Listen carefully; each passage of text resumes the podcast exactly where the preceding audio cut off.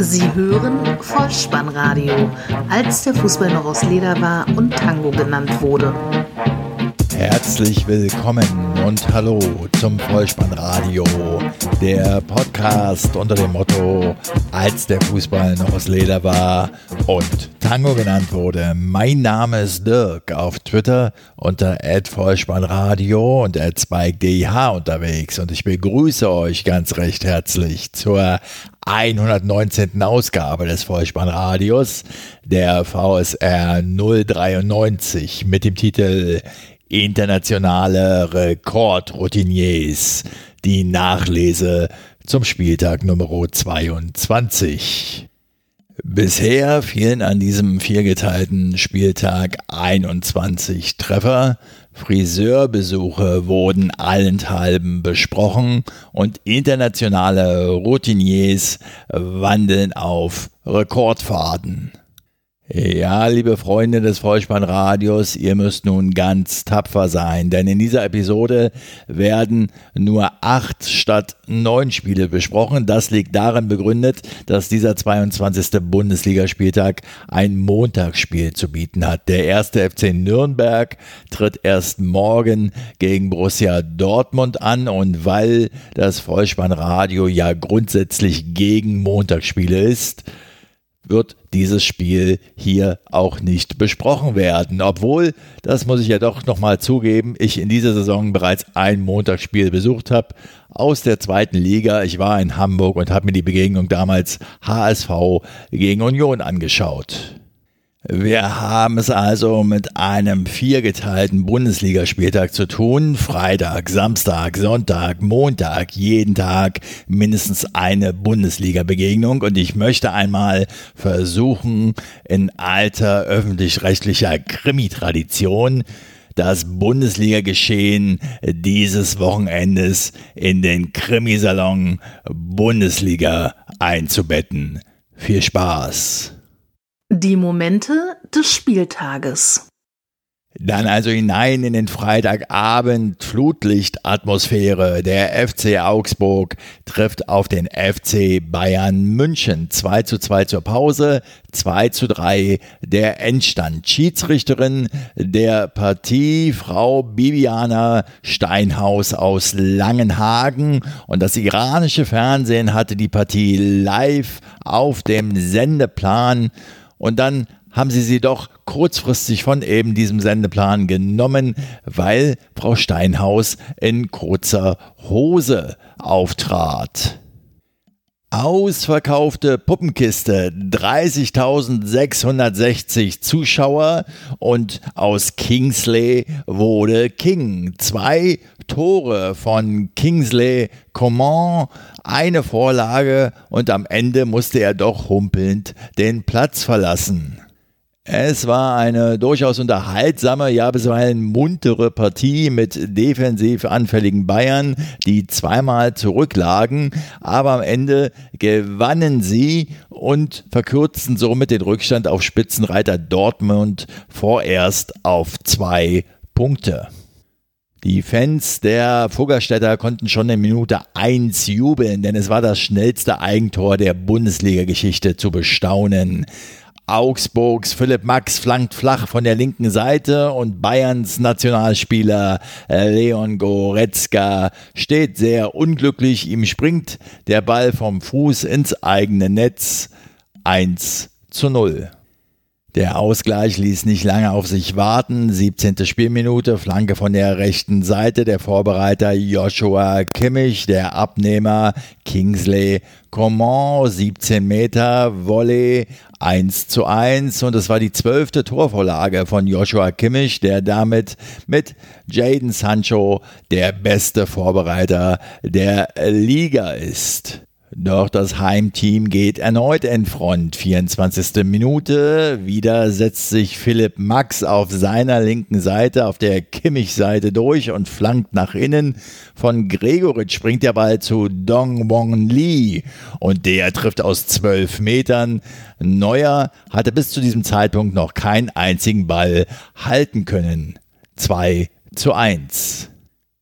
Die Bayern, sie waren durchaus im Spiel. Zunächst trifft Robert Lewandowski mit einem Kopfball in der 34. Spielminute nur die Latte und in der dritten Minute der Nachspielzeit 45 plus 3 also ist erneut Kingsley Coman zur Stelle. Er nimmt den Ball im Strafraum an und schießt ihn zum 2 zu 2 Ausgleich Keeper Kobel durch die Beine. Halbzeit der zweite Durchgang, Augsburg zunächst weiter defensiv orientiert und dann gehen die Münchner in Führung. Diesmal bereitet Coman vor, er spielt Alaba im Strafraum frei und der Österreicher aus Spitzenwinkel mit einem Flachschuss ins lange Eck 3 zu 2 die Auswärtsführung für den Rekordmeister.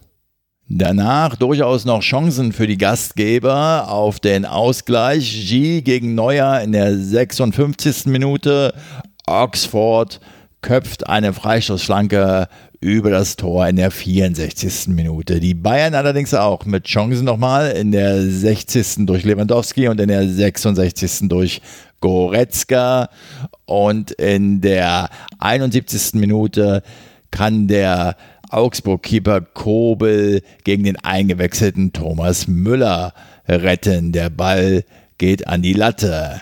Niklas Süde nochmal mit einer Schrecksekunde, als er Rani Kedira den Ball im Strafraum vor die Füße grätscht. Doch der Augsburger konnte die Chance nicht nutzen. Wir sind bereits in Spielminute 81. Am Ende steht also ein verdienter, wenn auch schwer erkämpfter Sieg für den FCB. Und wenn wir das jetzt auf den Krimisalon runterbrechen, so können wir sagen, wir haben das bekommen, was wir an einem Freitagabend erwartet haben. Ein Sieg des FC Bayern entspricht etwa einem gut abgehangenen Derek mit Horst Tappert oder einer altehrwürdigen Folge vom Alten mit Siegfried Lowitz gehen wir in die Bundesliga-Konferenz am Samstagnachmittag und bleiben wir dem Krimi-Genre verhaftet, so lässt sich aus meiner Sicht sagen, keine aufregenden Partien dabei. Man kann es vergleichen mit beliebigen Soko-Folgen. Aus Mangel an anständigen Alternativen wählte ich mir die Einzelspieloption FC Schalke 04 gegen den SC Freiburg aus. 0 zu 0 hieß es am Ende vor 58.271 Zuschauern unter der Leitung von Schiedsrichter Willenborg aus Osnabrück. Es war eine nicht unterhaltsame, ja wirklich keine ansehnliche Partie. Schalke zunächst bestimmend, Uth mit einem Distanzschuss nach nicht einmal 60 Sekunden. Geduld war für alle vonnöten für die Zuschauer, für das Heimteam, weil der SC Freiburg defensiv sehr diszipliniert agierte. 42. Minute, harter Zweikampf im Mittelfeld. Der Schalker Serda trifft den Freiburger Franz. Der Schiedsrichter zeigt die glattrote Karte. Schalke ab diesem Zeitpunkt in Unterzahl. Zu Beginn der zweiten Halbzeit, 46. Minute, dann eine gute Gelegenheit für den eingewechselten Gondorf, das Auswärtsteam in Führung zu bringen, aber Fährmann bewahrt die Königsblauen vor dem Rückstand. Noch größer die Chance zur Führung dann in der 71. Minute, als Lienert sich am linken Pfosten davon schleicht und nach einer Waldschmidt-Flanke es schafft, aus zwei Metern den Ball über das leere Tor zu köpfen. 81. Spielminute, 11 Meter für Freiburg, weil Mascarell im eigenen Strafraum der Ball an den Ellbogen springt. Der Arm war allerdings angelegt und deshalb nimmt der Schiedsrichter Willenborg nach Empfehlung des Video Assistant Referees den Elfmeter zurück. Es bleibt weiter 0 zu 0. Zweite Minute der Nachspielzeit, 90 plus 2 also. Günther sieht die gelb-rote Karte, Freiburg am Ende auch zu zehnt. Wenn es schon keine Tore in diesem Spiel gab, so wollen wir dieses Segment doch mindestens mit einem Bonbon von Christian Streich, dem Freiburg-Trainer, beenden. Der hatte sich nämlich zum Thema der Woche Friseurbesuche geäußert, wie so viele andere Bundesliga-Verantwortliche an diesem Wochenende.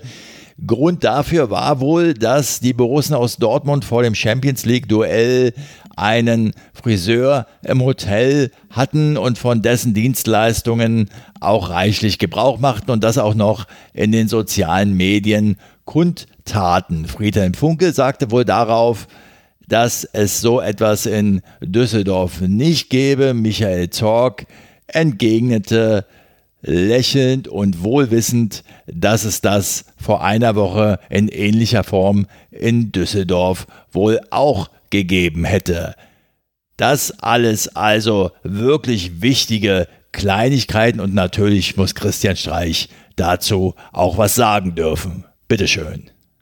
Kann der Cristiano Ronaldo nur zum Friseur gehen? Ich weiß, ich weiß nicht, geht er jetzt in Turin zum Friseur oder ich meine nur, sagt jetzt, ich habe einen Termin, geht zum Friseur und dann hockt er sich auf den Stuhl und wartet nur zehn Minuten. Ich weiß nicht, was da passiert. Das, lieber Christian Streich, weiß ich auch nicht, aber ich gebe gern zu, dass das zu erleben durchaus mal reizvoll wäre. Wir sind in Sinsheim in der von mir frei übersetzten Vor Null Arena. 23.404 Zuschauer und Herr Daniel Siebert aus Berlin leitete die Begegnung zwischen der TSG 1899 Hoffenheim und Hannover 96 2 zu 0 der Halbzeitstand 3 zu 0 der Endstand. Fünfte Minute 1 zu 0 für Hoffenheim. Fehlpass vom Hannoveraner Korb in die Mitte. Joel Linton nutzt die Lücke und schiebt den Ball am herauseilenden Keeper Esser vorbei ins Tor. Das Team von Julian Nagelsmann legt nach. 14. Spielminute, Freistoß, Demir bei, tritt die Kugel, Belfodil steigt hoch. Der Ball geht per Kopf an die Latte und dann springt die Kugel erst auf und dann hinter die Linie.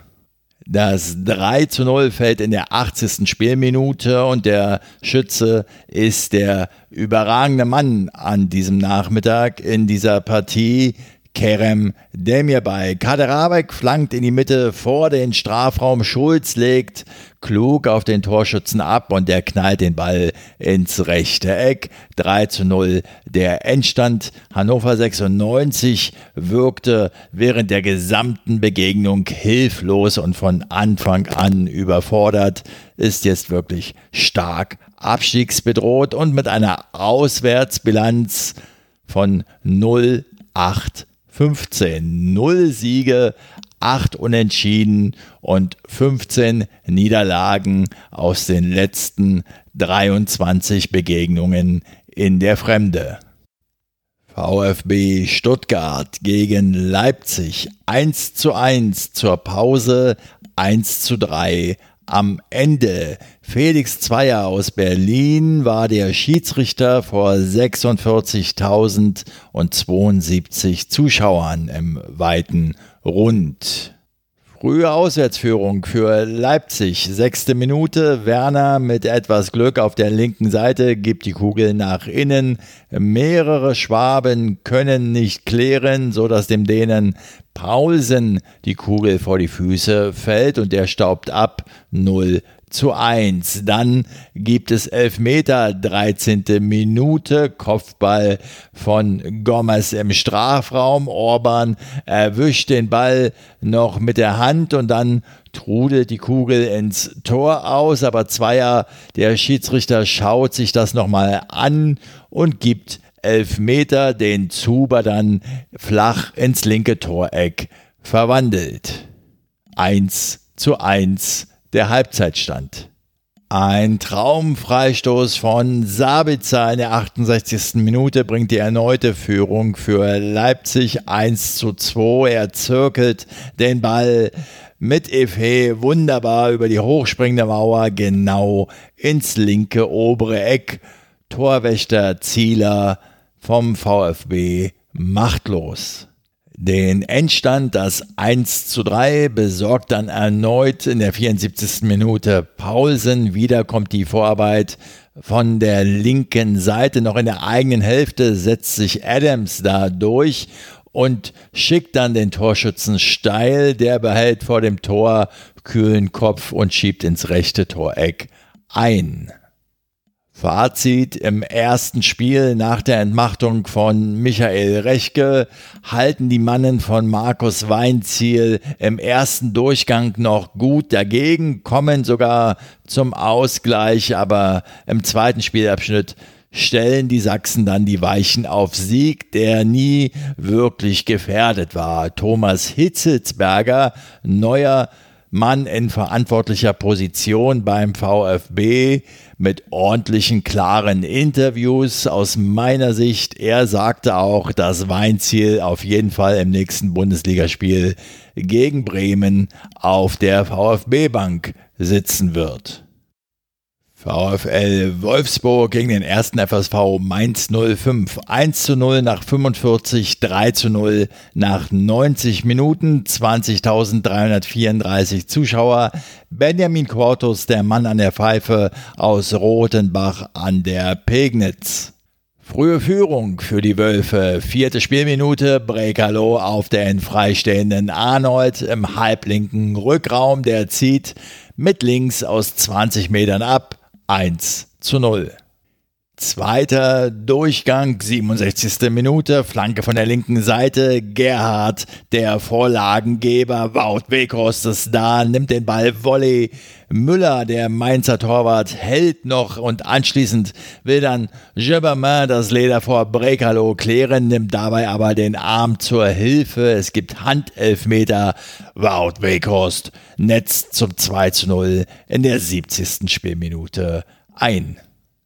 Endstand 3 zu 0. Der Deckel ist drauf in der 76. Minute. Memedi mit einem kurz ausgeführten Freistoß zu Arnold und der zieht erneut ab. Diesmal die Torentfernung 27 Meter. Auch diesmal kann Torhüter Müller zunächst retten, was allerdings nicht mehr zu retten ist, denn der Abpraller landet bei Gerhard. Der versucht noch per Fallrückzieher das Leder aufs Tor zu bringen. Das misslingt, dennoch landet die Kugel bei Knoche und der kann nun aus sechs Metern das Leder über die Linie stochern. 3 zu 0 der Endstand. Am Ende steht nach zwei sieglosen Spielen für den VfL Wolfsburg mal wieder ein Dreier. Die Mainzer hatten zwar über weite Teile der Begegnung die Spielkontrolle, waren aber insgesamt zu ungefährlich. Und in der ersten Halbzeit haben die Wolfsburger defensiv überhaupt nichts zugelassen. Da fiel mir schon der niederländische Vorstopper Knochebrooks ein. Was, den kennt ihr nicht? Ja, okay, den gibt es auch tatsächlich nicht. Das ist eine Wortzusammensetzung der beiden Abwehrrecken Knoche und Brooks beim VfL. 18 Uhr 30 Minuten. Hier ist Berlin. Topspiel am Samstagabend. Hertha BSC empfängt den SV Werder Bremen 1 zu 0 nach 45 Minuten. 1 zu 1 lautet der Endstand. Schiedsrichter Sören Storks aus Wählen. 49.627 Zuschauer waren im Berliner Olympiastadion zugegen. Bevor wir ins Spiel einsteigen, kommen wir zu unserer Krimi-Analogie zurück. Nach den eher belanglosen, beliebigen Soko-Folgen am Samstagnachmittag in der Bundesliga-Konferenz nun im Topspiel bei der alten Dame. Das muss natürlich ein ZDF-Rentner-Krimi sein. So in Tradition von Hannelore Hoger, Iris Berben oder Wolfgang Stumpf. Denn Erfahrung und Routine oder vielleicht auch nur etwas Glück werden nicht ganz unwichtig sein für den Ausgang dieser Begegnung. In der ersten Halbzeit blieben die Bremer ganz ohne Schuss auf das Tor, während auf Berliner Seite Davi Selke immer wieder für gefährliche Situationen sorgte. 16. Spielminute, zunächst einmal eine Rettungstat des Berliner Verteidigers Stark. Da war man sich nicht so richtig einig, ob er da nicht schon hätte gelb sehen können. Er kratzt dem durchstartenden Klaassen kurz vor dem eigenen Strafraum gerade noch so mit einem langen Bein den Ball weg. sonst wäre es wohl zum ersten Abschluss in der Partie gekommen. In der 21. Minute Niklas Stark erneut im Mittelpunkt. Konter der Bremer und der Verteidiger ist im direkten Duell mit dem Bremer Stürmer Rashica zu spät und räumt ihn wirklich ab. Er kommt allerdings auch hier ohne gelbe Karte davon. 22. Minute, Großchance für Hertha. Lazaro setzt sich gegen das Bremer Pressing durch und schickt Selke hinter die Werder Abwehr. Der läuft auf das Tor zu und haut mit voller Wucht die Kugel ans Stangerl. Drei Minuten später macht er es besser. Hertha kontert im eigenen Stadion. Sie haben zunächst etwas Glück, dass der Ball nach einem Ballverlust von Gojic sich wieder in den eigenen Reihen befindet und dann spielt Duda einen Pass in den Lauf von Salomon Kalu und am gegnerischen 16er folgt dann der etwas zu lange Querpass zum mitlaufenden Selke auf die andere Seite. Er wartet geschickt die Reaktion von Pavlenka ab und schiebt den Ball dann am Keeper vorbei. Moisanders Rettung kommt zu spät. 1 zu 0 für die Hauptstädter. In der 27. Spielminute gibt es dann die gelbe Karte für Rekik, weil er im Mittelfeld Max Kruse von hinten zu hart angegangen ist. Und ich habe diese Szene mal zum Anlass genommen, die Rückrundenpartien der Herr Thaner auf eben solche Szenen zu durchleuchten. Und da fällt mir Schalke ein, da hat Rekik gegen Schöpf nach gut 14 Minuten gefault und nach einer halben Stunde musste Schöpf dann runter. Gegen Borussia Mönchengladbach Grujic gegen Hofmann in der 34. Spielminute. Gegen Wolfsburg hat ein solches Foul gefehlt. Da ging es dann auch aus Berliner Sicht nicht gut aus und gegen den FCN war es nicht nötig, so hinzugehen.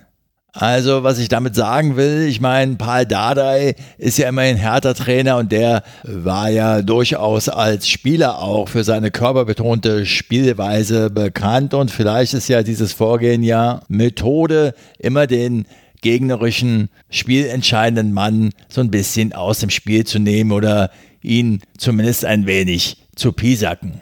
37. Spielminute. Bargfrede spielt am eigenen Strafraum Ball und Gegner Lazaro. Der Schiedsrichter pfeift Freistoß und Duda tritt an.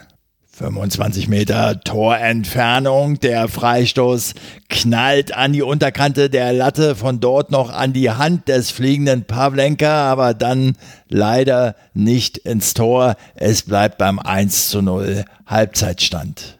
Die zweite Halbzeit, Hertha hat die Partie noch immer im Griff. Nach 60 Minuten stellt Werder von 4-4-2 mit Raute auf 4-3-3 um und in der 61. Spielminute kommt Claudio Pizarro für Johannes Eggestein. Die Einlaufhymne der Berliner Nur nach Hause gehen wir nicht wird ja von Schlagerbade Frank Zander intoniert. Und ein Kollege aus seligen ZDF-Hitparadenzeiten, Jürgen Drews, ihr wisst schon, der König von Mallorca, ein Bett im Kornfeld, hatte auch mal einen Hit mit dem Titel wieder alles im Griff. Und 95 Minuten hatte Hertha BSC diese Partie auch wirklich im Griff, hat wenig bis nichts zugelassen. Und dann gab es ein Foul am eingewechselten Bremer Sargent und es gab Freistoß unmittelbar vor dem Strafraum der Berliner für Werder Bremen. 18 Meter Torentfernung. Pizarro und Max Kruse stehen am Ball und der Peruaner tritt an, schießt den Ball durch die Berliner Mauer hindurch. Der Ball wird von der Mauer abgefälscht und noch dazu vom dahinterstehenden Lazaro, der ihn auch noch unglücklich berührt, sodass er für Jahrstein unhaltbar wird. Es steht 1 zu 1 nach 96 Spielminuten. Claudio Pizarro mit 40 Jahren und 136 Tagen traf also in der sechsten Minute der Nachspielzeit zum Ausgleich für die Bremer und damit ist der Peruaner der älteste Spieler, dem ein Bundesligator gelang. Vor Mirko Votava mit 40 Jahren und 121 Tagen und vor Manfred Burgsmüller mit 39 Jahren und 226 Tagen. Beide im Übrigen auch für Werder Bremen aktiv. Ein weiterer Rekord also für Claudio Pizarro, der ja mit 195 Treffern in 463 Ligaspielen längst der erfolgreichste Ausländer in der Bundesliga-Geschichte ist. Was bleibt auf härter Seite von diesem Spiel? Selke erzielte sein drittes Saisontor. Damit ist er in der Rückrunde nun bereits an sechs Treffern direkt beteiligt, zwei Tore und vier Vorlagen. Paul Dardai verlor als Spieler gegen keinen Gegner häufiger als gegen Bremen, 13 Mal nämlich, und als Trainer gelang Dardai nun auch im achten Spiel kein Sieg gegen Werder Bremen. Und auch bei den Weserstädtern bleibt eine Serie bestehen. Sie haben in jeder Partie in dieser Saison, Liga und Pokal, mindestens einen Treffer erzielt. Damit sind sie in dieser Spielzeit das einzige Bundesliga-Team, das dieses Kunststück fertiggebracht hat. Krimi am Sonntag in Deutschland, das bedeutet Tatort und die Begegnung Eintracht Frankfurt gegen Borussia Mönchengladbach hat zumindest von der Ansetzung, von den Namen her Tatort-Niveau. Halbzeitstand 1 zu 0, Endstand 1 zu 1, ausverkauftes Haus in Frankfurt 51.500 Zuschauer, Schiedsrichter Dennis Altekin aus Oberasbach. Wir sahen eine insgesamt ausgeglichene Partie zwischen den beiden Mannschaften. Die Fohlen waren über weite Strecken die gefährlichere Mannschaft. Die Eintracht spielte nun zum vierten Mal in Folge unentschieden.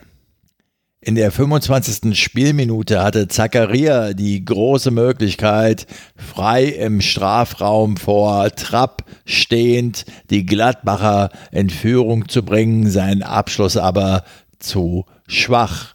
In der ersten Minute der Nachspielzeit 45 plus 1 also die Führung für die Hausherren.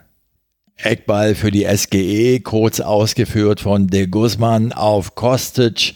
Der Niederländer De Guzman bekommt die Kugel sofort zurück, zieht von links nach innen und dann ab.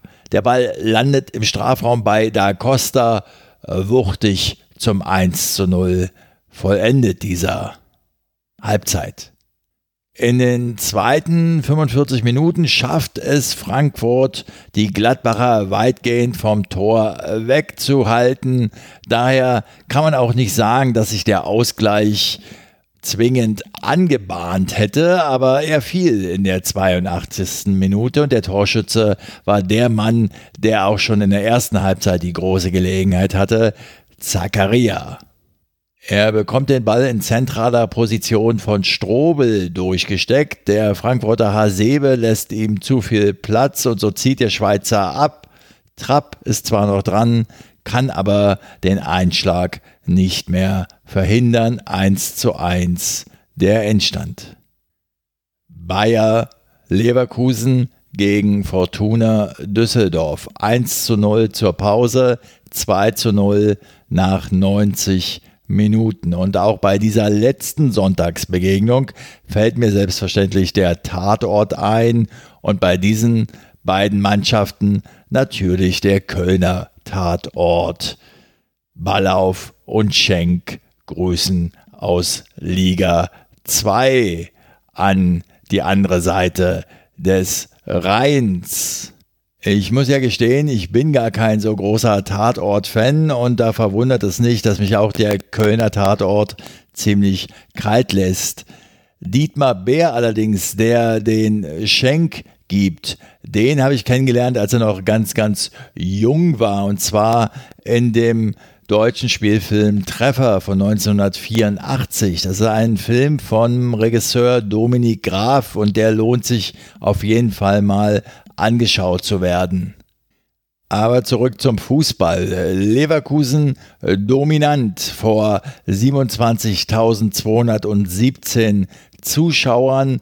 Der unparteiische Herr Markus Schmidt aus Stuttgart über 80 Prozent Ballbesitz bei der Werkself. Sie dominierten diese Partie tatsächlich im ersten Abschnitt 518 Pässe, so viele wie kein anderes Team in der laufenden Bundesliga-Saison in einer Halbzeit. Fortuna Düsseldorf, da war für Rensing Jaroslav Drobny im Tor, der Tscheche am 18.10.1979 geboren, ein gutes Datum, genau neun Jahre jünger dieser Kerl als ich. Mit diesem Einsatz im Tor von Fortuna Düsseldorf löst Jaroslav Drobny Frank Mill als ältesten Bundesligaspieler der Vereinsgeschichte ab und stellt, wenn man so will, damit also auch seinen eigenen Rekord auf. Zwei frühe verletzungsbedingte Wechsel sind zu verzeichnen. Auf Leverkusener Seite Bellarabi muss raus, für ihn kommt Alario und auf Düsseldorfer Seite Jean Zimmer muss raus, für ihn kommt Barkok. Und der eingewechselte Alario ist es auch, der in der 18. Spielminute auf Volland auf der rechten Seite spielt. Der hat zu viel Platz, macht ein paar Schritte nach innen und schlägt eine scharfe Flanke in den 5-Meter-Raum. Und da rauscht Kai Havertz heran und schiebt vor Drobny nur noch ein 1 zu 0. Den 2 zu 0 Endstand stellt dann Bailey her, nachdem er einen scharfen Schuss von Weiser, den Drobny nur seitlich abwehren kann, aus Spitzenwinkel in die Maschen schiebt. Damit schließt das Vollspannradio den Krimisalon Bundesliga. Gern habe ich für euch wieder die Momente des Spieltages fein säuberlich zusammengekehrt und möchte noch auf das Montagsspiel verweisen. Der erste FC Nürnberg trifft auf Borussia Dortmund. Der Tabellenletzte spielt gegen den Tabellenersten und angesichts dieser Tabellenkonstellation sollte es doch eine leicht verdauliche Vorabendserie werden. Spontan fällt mir da ein, ein Colt für alle Fälle, ein Reus für alle Fälle möchte ich ausrufen. Der ist aber leider noch verletzt. So müssen wir das umschreiben. Ein Paco für alle Fälle vielleicht. Und Mario Götze könnte in der Rolle des Howie glänzen. Was uns jetzt noch fehlt, ist die Vorschau auf den kommenden Spieltag. Wieder in Form eines Toto-Tipps. Dabei steht die 1 für Heimsieg, die 0 für Unentschieden und die 2 für Auswärtssieg. Auf geht's. Der Toto-Tipp. Der 23. Bundesligaspieltag startet am 22.02. um 20.30 Uhr mit der Begegnung Werder Bremen gegen VfB Stuttgart 1. Samstag dann FC Bayern München gegen Hertha BSC 1. Borussia Mönchengladbach gegen VfL Wolfsburg 0. SC Freiburg gegen den FC Augsburg 0. Der erste FSV Mainz 05 gegen FC Schalke 04 1. Das Topspiel am Samstagabend Fortuna Düsseldorf gegen den ersten FC Nürnberg 1. Sonntag dann Hannover 96 gegen Eintracht Frankfurt 2 und Borussia Dortmund gegen Bayer Leverkusen 2. Montag dann Leipzig gegen die TSG 1899 Hoffenheim 1. Damit sind wir am Ende dieser Episode angelangt und ich musste leider feststellen, dass sich während der gesamten Aufnahme einige Audioknackser eingeschlichen haben. Das ist normalerweise nicht der Fall und ich werde auch versuchen, diese noch auszubessern, beziehungsweise ich hoffe darauf, dass Auphonic da noch was machen kann. Falls das diesmal nicht mehr der Fall sein wird, so bitte ich das zu entschuldigen. Es wird beim nächsten Mal wieder besser werden. Ich gelobe Besserung. Lasst mich zum Abschluss noch zwei Empfehlungen aussprechen. Zum einen war ja diesmal von Friseurbesuchen die Rede und wer auf norddeutschen Humor steht, der sollte unbedingt mal in die NDR-Serie Jennifer Sehnsucht nach was Besseres reinschauen. Und eine Podcast-Empfehlung möchte ich euch noch an die Hand geben. Ich habe es nämlich in der letzten Woche mal geschafft, den Podcast Alles gesagt von Zeit Online nachzuhören. Genauer das Gespräch mit Herbert Grönemeyer. Die Idee des Podcasts ist es, dass der Gast das Ende selbst bestimmen kann, indem er ein vorher bestimmtes Wort irgendwann im Laufe des Gesprächs nennt. Ich finde diese Idee des Podcasts ganz charmant und zumindest das Gespräch mit Grönemeyer war aus meiner Sicht auch absolut hörenswert. Das war's in groben Zügen. Ich hoffe, ich konnte euch wieder etwas Kurzweil bereiten. Wenn das so ist, dann lasst es mich wissen. Ihr findet alle Kontaktmöglichkeiten des Vollspannradios auf der Website bolzenundruppen.potspot.de Abonniert diesen Podcast Vollspannradio kostenfrei, denn so verpasst ihr keine weitere Episode. Folgt dem Vollspannradio auf Twitter unter @vollspannradio oder unter @spike_dih und wenn ihr eine Bewertung oder Rezension auf iTunes abgebt, dann tragt ihr dazu bei, dass der Podcast sich weiterhin in den Regionen aufhält, in denen er sich momentan befindet. Und ihr tragt auch dazu bei, dass ihr den Podcast noch sichtbarer macht für Leute, die ihn bisher noch nicht kennengelernt haben. Allen treuen Vollspannradio-Hörerinnen und Hörern da draußen, die mit dem Gedanken schwanger gehen, das Vollspannradio direkt finanziell zu unterstützen, denen sei ein Blick in die Show Notes empfohlen und ich möchte euch zurufen, ja, macht es, auch kleine und Kleinstbeträge können helfen. Ich bedanke mich sehr bei euch. Und natürlich bedanke ich mich für eure Zeit und euer Vertrauen in diesen Podcast und verabschiede mich auch heute wieder mit dem Hinweis für den Fall, dass ihr die Kugel mal wieder im Netz unterbringen wollt. Kopf, Innenseite, Außenriss und Hacke. Nein, nur mit dem Vollspann geht er rein. Vielen Dank. Ciao. Sie hörten Vollspannradio. Vollspannradio. Vollspannradio. Vollspannradio. Vollspannradio. Vollspannradio.